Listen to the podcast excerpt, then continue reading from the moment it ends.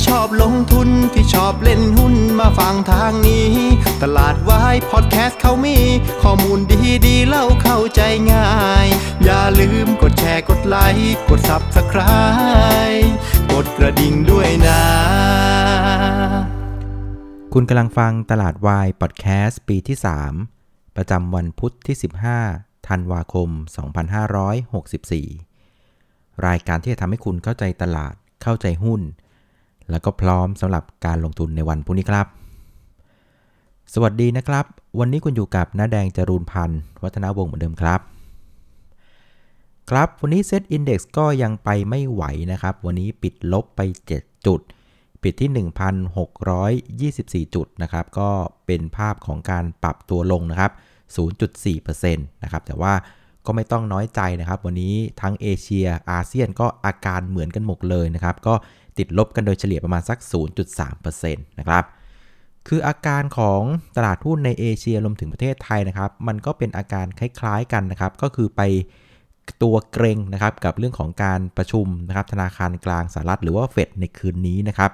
ซึ่งคนก็เฝ้ากันดูกันว่า ตกลงเฟดเนี่ยจะ action อย่างไรจะรุนแรงแค่ไหนนะครับ เพื่อจะได้มาประเมินกันต่อว่าการลงทุนในสินทรัพย์เสี่ยงต่างๆนะจะต้องมีการปรับพอร์ตหรือไม่อย่างไรนะครับ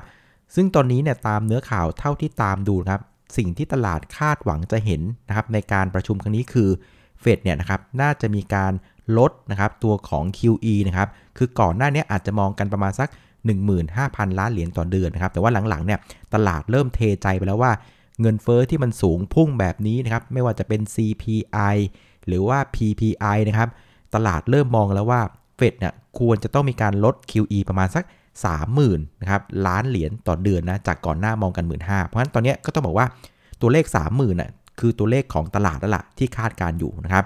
ส่วนอันที่ 2 ก็คือเรื่องของการทยอยขึ้นดอกเบี้ยนะครับ ซึ่งตอนนี้ตลาดก็มองเห็นเหมือนกันหมดว่าปีนี้คงไม่ขึ้นนะครับ แต่ว่าจะไปเริ่มขึ้นในปีหน้าประมาณสักเดือนเมษาพฤษภาก็ว่ากันไปนะครับ ซึ่งตลาดคาดหมายกันว่า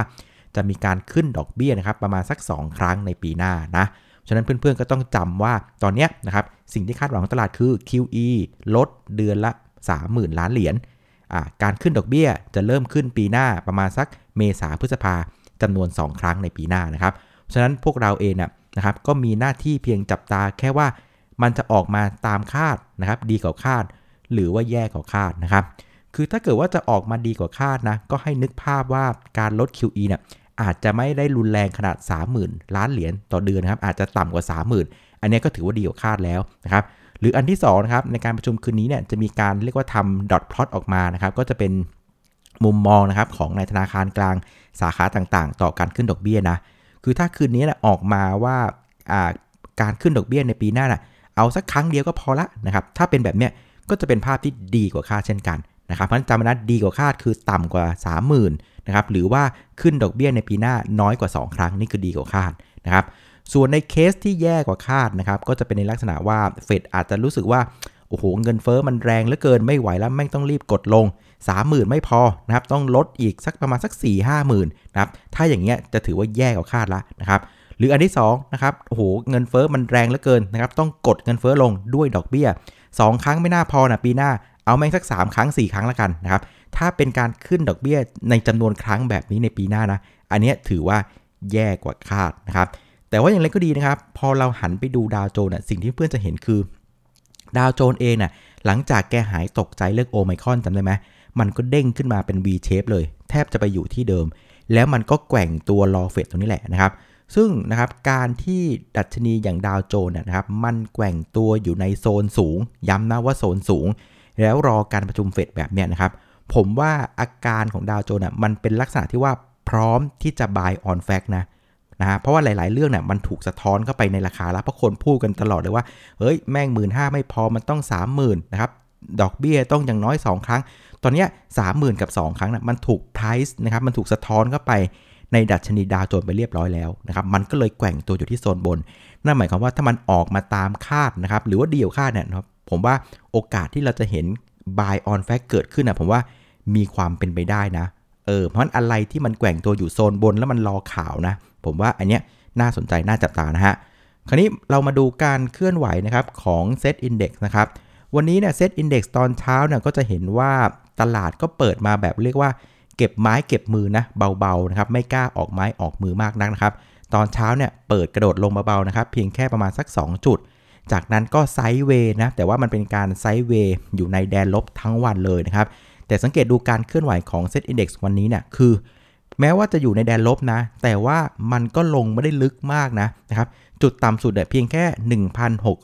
1,622 นะครับ แล้วก็ไปปิดที่ 1,624 นะครับ เพราะฉะนั้นจะเห็นว่าการที่มัน sideway อยู่ในแดนลบ แต่ว่าลบไม่ลึกแบบเนี้ย มันก็ไม่ได้มีอะไรเสียหาย มันเป็นภาพในลักษณะว่าทุกคนก็พยายามที่ว่าเก็บไม้เก็บมือยังไม่ได้กล้าที่จะมี position หุ้นมากนักในคืนที่มันมีการประชุมที่มีความสำคัญในลักษณะนี้นะครับ ซึ่งนะครับพอไปดูในภาพแท่งเทียนอะมันก็อาการเหมือนกันเลยทั้งด้านบนคือเซตเองก็ไม่ทำ new high นะครับ ดูด้านล่างก็ไม่ทำ new low นะครับ มันจะเป็นแท่งเทียนเล็ก ๆ ที่ด้านซ้ายมือเนี่ยเป็นแท่งเทียนขนาดใหญ่นะครับ ลักษณะเนี้ยมันเป็นลักษณะของการที่ว่า เซตเนี่ยอยู่ในระหว่างเรื่องของการพักนะครับ แล้วก็รอที่จะเลือกทางว่าจะเล่นทางขึ้นหรือว่าทางลงในวันพรุ่งนี้นั่นเองนะครับ คราวนี้เรามาดูหุ้นที่ผลักดันตลาดในเชิงบวกวันนี้นะครับ วันนี้ตอนที่ชาวบ้านก็เซกันนะครับ ตัวนี้มาอยู่ตัวเดียวเลยนะครับ ก็คือตัวของ JTS นะครับ ก็คือตระกูลของ Jazz นั่นเองใช่ไหมครับที่วันก่อนเล่าให้ฟังนะครับ วันนี้แกปรับตัวขึ้นครึ่งซีลลิงนะ บวกไป 15%นะครับ เฉพาะตัวนี้ตัวเดียวเนี่ย ช่วยพยุงตลาดไปประมาณสัก 1 จุดนะครับวันนี้ปิดที่ 143 ล้านบาทอ่าถ้าเกิดไปดูย้อนหลังนะจะเห็นว่าหุ้นตัวเนี้ยปรับตัวขึ้นถึง 134%ภายในเวลาเพียงแค่ 2 เดือนเท่านั้นเองนะครับแม้ว่านะถ้าเกิดเพื่อนๆ ไปดูบนเว็บของตลาดหลักทรัพย์นะจะเห็นว่าตัวเนี้ยค่า PE ratio อะสูงทะลุทะลวงเลยอย่างกับเทสลานะ 526 เท่าสูงมากนะครับ แล้วมันก็เล่นกันอย่างดุเดือดในตลอดเดือนที่ผ่านมา จนสุดท้ายตลาดหลักทรัพย์ทนไม่ไหวนะครับ ก็เลยส่งจดหมายไปถามว่า เพราะเหตุใดหุ้นแกถึงขึ้นนะครับนะครับวันนี้นะสุดท้ายบริษัทก็ตอบกลับมา ก็ยังไม่น่าจะมีพัฒนาการอะไรนะครับแม้ว่าจะไม่มีพัฒนาการอะไรนะ แต่มันขึ้นมาถึง 134%ภายในเวลาเพียงแค่ 2 เดือนนะครับ ซึ่งผมก็ไม่แน่ใจว่าตลาดหลักทรัพย์แกไม่พอใจคำตอบหรือเปล่านะครับ แกก็เลยจับติด Cash Balance ระดับที่ 1 ไปเลยแล้วกันนะครับ ตั้งแต่วันที่ 16 ธันวา ข้ามไปจนถึงวันที่ 5 มกราคมในปีหน้าเลยนะครับ คือผมก็พยายามไปเสาะหามานะว่าอะไรที่มันทำให้ตัวของ JTS มีการเคลื่อนไหวที่รุนแรงมากในช่วงเดือน 2 เดือนที่ผ่านมานะ มันก็มีอยู่ประมาณสัก 2-3 ข่าว ข่าวแรกเนี่ยจริง ๆ เป็นข่าวตั้งแต่ประมาณเดือน 7 แล้วนะ ที่ว่า JTS เองเขาจะไปลงทุนทำเรื่องของเหมืองขุดบิตคอยน์นะครับ นี่เป็นข่าวที่1นะ ส่วนข่าวที่ 2 ที่เพิ่งเห็นเข้ามาในช่วงนี้นะครับ ก็คือว่า JTS เองนะ่ะ ก็มีการยื่นขอใบอนุญาตกับกรตนะในการทำหน้าที่เป็นที่ปรึกษาด้านสินทรัพย์ดิจิตอลอ่าเห็นเขาบอกว่าเขามองไปไกลกว่านั้น คือว่าถ้าได้ใบอนุญาตนี้แล้วเนี่ยเขาก็มองในช็อตถัดไปถึงเรื่องของการออกเหรียญด้วยนะครับอาจจะเป็น JTS Coin อะไรหรือเปล่าอะไรประมาณนี้นะเออ ก็เลยทำให้หุ้นตัวนี้มีแรงเก็งกำไรเข้ามา แม้ว่าในเชิงของภาคปฏิบัติจริงเนี่ยไม่ว่าจะเป็นเรื่องของการทำเหมืองใบอนุญาต หรือการออกเหรียญต่างๆมันยังไม่ได้เกิดขึ้นนะ อันนี้ยังเป็นเพียงแค่แผนธุรกิจนะ แต่ว่าหุ้นก็ตอบรับกันไปสักไกลเลยนะครับ ส่วนอีกชุดหนึ่งที่ยังคงเล่นกันอย่างต่อเนื่องไม่หยุดนะครับ ก็คือกลุ่มของรถไฟฟ้านะ EV นะครับ แม้ว่าวันนี้ EA จะขอพักบ้างนะ แต่ลูกๆเนี่ยนะครับยังคงสนุกสนานกับการเคลื่อนที่ในเชิงบวกนะครับวันนี้ Next นะครับ ปรับตัวขึ้นอีก 5%นะครับ ส่วน Beyond นะครับ BYD บวกกันไปอีก 10%นะครับโดยในฝั่งของ NEX เนี่ยก็มีข่าวออกมาเมื่อวานตอนเย็นว่า เขาก็ยังอยู่ในระหว่างของการทดสอบนะครับกับบริษัทขนส่งยักษ์ใหญ่ของเมืองไทยก็คือชื่อว่ามนทรานสปอร์ตนะครับในการเอารถ truck นะครับรถบรรทุกไฟฟ้าหัวลากไฟฟ้าเนี่ยไปลองใช้ในสถานการณ์จริงนะครับ ซึ่งเขาก็เชื่อกันว่าถ้าเกิดการทดลองออกมา ได้รับความพึงพอใจจากมนทรานสปอร์ตน่ะก็มีโอกาสที่จะได้รับออเดอร์ขนาดใหญ่จากมนทรานสปอร์ตนะครับ ส่วนในฝั่งของ BYD เองเนี่ยซึ่งอีกขาหนึ่งเนี่ยเขาก็เป็นบริษัทที่ลงทุนในบริษัทที่รับสัมปทานรถร่วมนะครับของกรุงเทพมหานครนะครับ ซึ่งเขาก็มีแผนธุรกิจก็คือว่าจะเปลี่ยนตัวของรถบัสนะครับที่ใช้น้ำมันอะให้เปลี่ยนเป็นรถบัสไฟฟ้าในอนาคตนะครับ ซึ่งจริง ๆ แล้วนะในเชิงของรายได้มันก็ไม่ได้เปลี่ยนแปลงนึกออกไหมคือคนก็ขึ้นรถอ่ารถเมล์นะฮะในราคาเดียวกัน เพียงแต่ว่าต้นทุนมันจะลดลงไงนะครับซึ่งตามข่าวเขาบอกว่าถ้าเปลี่ยนจากรถบัสน้ำมันเป็นรถบัสไฟฟ้าเนี่ยจะสามารถประหยัดต้นทุนได้ถึง 60-70%นะครับงั้นการที่ประหยัดต้นทุนได้ มันก็แปลว่ากำไรก็จะเพิ่มขึ้นอะไรประมาณนี้นะก็เลยทำให้คนก็เข้ามาเก็งกำไรนะครับในแนวทางธุรกิจของ BYD กันวันนี้ก็บวกอีก 10%นะครับ ส่วนหุ้นที่ปรับตัวลงวันนี้นะครับ ที่น่าเป็นห่วงที่สุดนะก็คือตัวของ AOT นะครับ แต่ผมว่ารอบนี้ที่ปรับตัวลงมาหลายวันนะ มันไม่ใช่เรื่องของโอไมครอนนั่นแหละนะครับ มันเป็นเรื่องของความกังวลที่ว่า AOT เนี่ยจะหลุดตัวของเซต50 หรือเปล่านะครับ อย่างที่เคยเล่าให้ฟังนะครับ ซึ่งวันนี้ AOT เนี่ยปรับตัวลงไปประมาณสัก 1.6%นะครับ คราวนี้นะครับในการคำนวณตัวของเซต50 เซตร้อยนะครับ ก็จะใช้นะครับตัวของตัวเลขนะครับ Market Cap Turnover ราคาอะไรต่างๆเนี่ยนะครับ จนถึงสิ้นเดือนพฤศจิกา แล้วก็จะมาประกาศการประมาณกลางเดือนธันวาละนะครับ เพื่อไปเริ่มใช้นะครับ 1 มกรานะครับ ซึ่งในเงื่อนไขของหุ้นที่จะเข้าออกเซต50 หรือเซตร้อยน่ะ เงื่อนไขสำคัญอันนึงที่เขามาใช้ก็คือเรื่องของ turnover ratio นะครับ มันก็คือปริมาณหุ้นน่ะที่หมุนนะครับอของบริษัทน่ะเมื่อเทียบกับหุ้นที่เป็นฟรีโฟดนะครับ คือ ALT เนี่ยมันจะมีปัญหาอยู่อย่างหนึ่งตรงที่ว่า เวลา free float นะครับ สมมติว่าหุ้นมีร้อยหุ้นนะครับ เจ้าของถือไปสัก 60 อีก 40 เป็นนักลงทุนภายนอกอะ อันนี้เขาเรียกว่า free float นะครับ ปัญหาของ AOT คือว่าไอ้40%เนี่ยหรือ free float ตัวเนี้ยนะครับ คนที่ถือ AOT เนี่ยก็ถือด้วยความรักนะครับ คือถือแล้วไม่เอามาหมุนเลย ถือแล้วอมใส่กระเป๋า เพราะฉะนั้นถ้าเกิดว่าใน 40เนี่ยมีคนถือแล้วอมไว้เนี่ยเพราะคิดว่าโอ้มันเป็นหุ้นที่ดีมาก ไม่จำเป็นต้องรีบขาย ยังไงตัวของโควิด มันก็ต้องจากไปการท่องเที่ยวต้องกลับมาเพราะฉะนั้นไอ้40เนี่ยสมมตินะว่าคนอมไปซะ38 แบบเนี้ยมันก็เหลือหุ้นหมุนในกระดานเพียงแค่2นึกออกไหมเออซึ่งตลาดเน่ยเขาใช้เกณฑ์เนี่ยในการพิจารณาด้วยคือ หุ้นอะไรก็ตามที่มันมีการหมุนนะครับ ในตลาดน้อยเกินไปนะครับเขาใช้เกณฑ์ว่าถ้าน้อยกว่า 9 เดือนเนี่ยนะครับเขาจะเรียกว่าต้องหลุดออกจากตัวของดัชนีนะครับ ซึ่งก็บอกว่าถ้าเกิดลองใช้เกณฑ์นะครับ turnover ratio ประมาณสัก 3%เนี่ยนะครับปรากฏว่า AOT เนี่ยจะกลายเป็นหุ้นที่มีความเสี่ยงนะที่จะหลุดเกณฑ์นี้นะอยู่อันดับท้ายๆนะนะครับแต่ว่าเขาบอกว่าถ้าเกิดขยับ turnover ratio ลงมา สมมุติว่าจาก 3%เป็น 2%แบบเนี้ยนะครับอันนี้ AOT จะรอด เออ อันเนี้ยเดี๋ยวต้องลุ้นดูนะว่ากลางเดือนเนี้ยนะผมเข้าใจว่าวันสองวันเนี้ยก็จะรู้แล้วแหละว่า AOT จะหลุดหรือเปล่านะครับ ซึ่งถ้าเกิดว่ามีเพื่อนๆถามว่าแล้ว AOT หลุดอะจะมีผลมากไหมนะครับ ก็ตอบเหมือนเดิมเลย ผมว่ามีมีมันจะมีผลประมาณหนึ่งเพราะว่ามันจะมีกองทุนที่เป็น Index Fund นะครับ Index Fund อะคือเป็นกองที่จัดพอร์ตตาม Index เลยนะครับ เช่นกอง Index SET50 แบบเนี้ยมันก็จะมีหุ้นอยู่ 50 ตัวนะครับก็แบ่งตามน้ำหนักตาม Market Cap อะไรกันว่ากันไป คราวนี้สมมุติว่า AOT หลุดเซ็ต50 แบบเนี้ยแหมก็ต้องโดนถีบออกไปจากกองทุนแน่นอนนะครับอันนี้เป็นเป็นเป็นนโยบายของกองทุน แต่ก็ต้องไม่ลืมนะเพื่อนๆคือ ผมว่าทุกคนก็เห็นภาพหมดแล้วว่าเรื่องของการท่องเที่ยว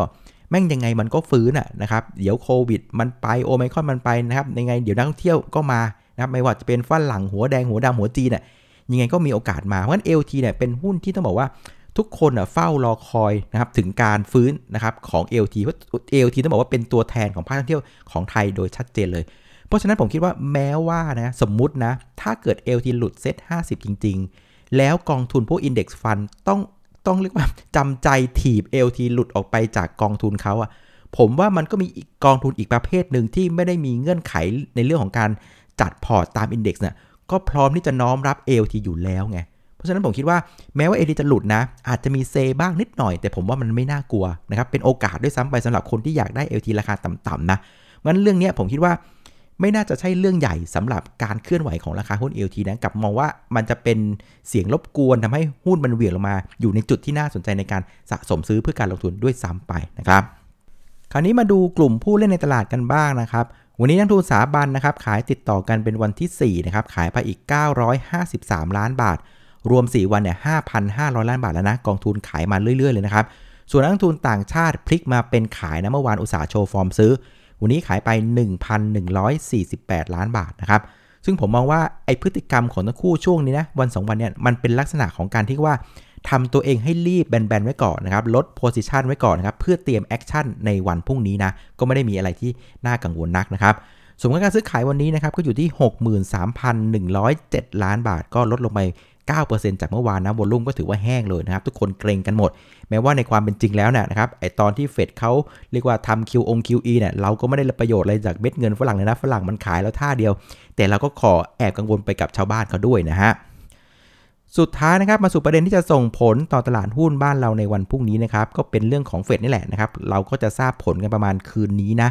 ซึ่งผมก็มองนะส่วนตัวนะผมมองว่าถ้ามันออกมาตามคาดนะครับหรือว่าดีกว่าคาดก็แล้วแต่นะครับ ผมคิดว่าตลาดน่าจะปรับตัวขึ้นนะ เพราะว่าอะไรเพราะว่ามันจะไม่มีนโยบายการเงินแบบเข้มงวดมาขัดขวางการฟื้นตัวของเศรษฐกิจ แม้ว่านะครับการฟื้นตัวของเศรษฐกิจในรอบนี้เราจะต้องคงอยู่กับเงินเฟ้อในระดับสูง อีกสักพักหนึ่งนะ อันเนี้ยเรียกว่าหลีกหนีไม่ได้แล้วล่ะนะครับ เพียงแต่ว่าในระยะสั้นน่ะไอ้พวกหุ้นโกรดอะไรต่างๆนะในจังหวะนี้นะ ผมว่าอาจจะมีการถูกทำกำไรถูกเทคกันนะครับ แต่ว่าไม่เป็นไรนะครับ แม้ว่ามันจะเทคลงมาสุดท้ายเนี่ยตลาดก็จะกลับมามองว่า เฮ้ย แม้ว่านะ เรายังอยู่ในภาวะของเงินเฟอ้อสูงนะครับ แต่ถ้าหุ้นอะไรก็ตามที่มีกำไรกำไรเติบโตสูงกว่าเงินเฟอ้อหลาย ๆ เท่าน่ะยังไงหุ้นพวกเนี้ย ก็จะถูกกลับมาซื้อกันอยู่ดีนะครับเพียงแต่ว่าในระยะสั้นอาจจะมีการเทกันบ้าง พวก high growth นะไม่เป็นไรเทลงมาสุดท้ายก็ต้องมานั่งมอง อะไรที่มันโตดีกว่าเงินเฟ้อว่ามันก็หุ้น growth นั่นแหละนะครับสุดท้ายมันก็กลับมาซื้อหุ้น growth อยู่ดีนะครับเพราะฉะนั้นใครที่อยากซื้อพวกหุ้นอิเล็กทรอนิกส์เทคโนโลยีต่างๆนะไม่เป็นไรเฝ้าไว้เลย จังหวะเทลงมานะเป็นจังหวะที่น่าสนใจนะครับ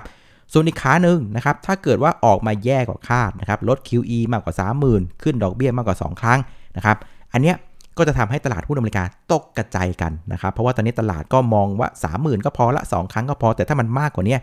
อเมริกาอาจจะมีการตกใจกันได้ ตลาดหุ้นอาจจะเทกันทั่วโลก แต่ไม่เป็นไร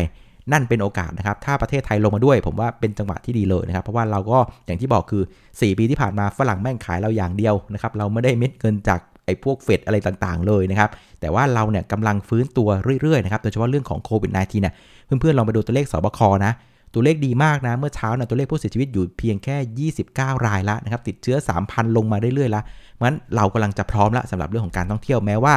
เราจะต้องเริ่มท่องเที่ยวกันเองก่อนนะไทยเที่ยวไทยก่อนแต่ไม่เป็นไรเดี๋ยวสักพักหนึ่งเมื่อทุกอย่างมันคลี่คลายฝรั่งมันก็มาอยู่ดีนะครับ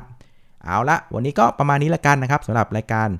ตลาดวายพอดแคสต์นะครับ ขอบคุณเพื่อนๆอีกครั้งที่อุตส่าห์อดทนรอฟังนะ เดี๋ยวพรุ่งนี้เรากลับมาเจอกันใหม่นะครับ วันนี้ลาไปก่อนครับ สวัสดีครับ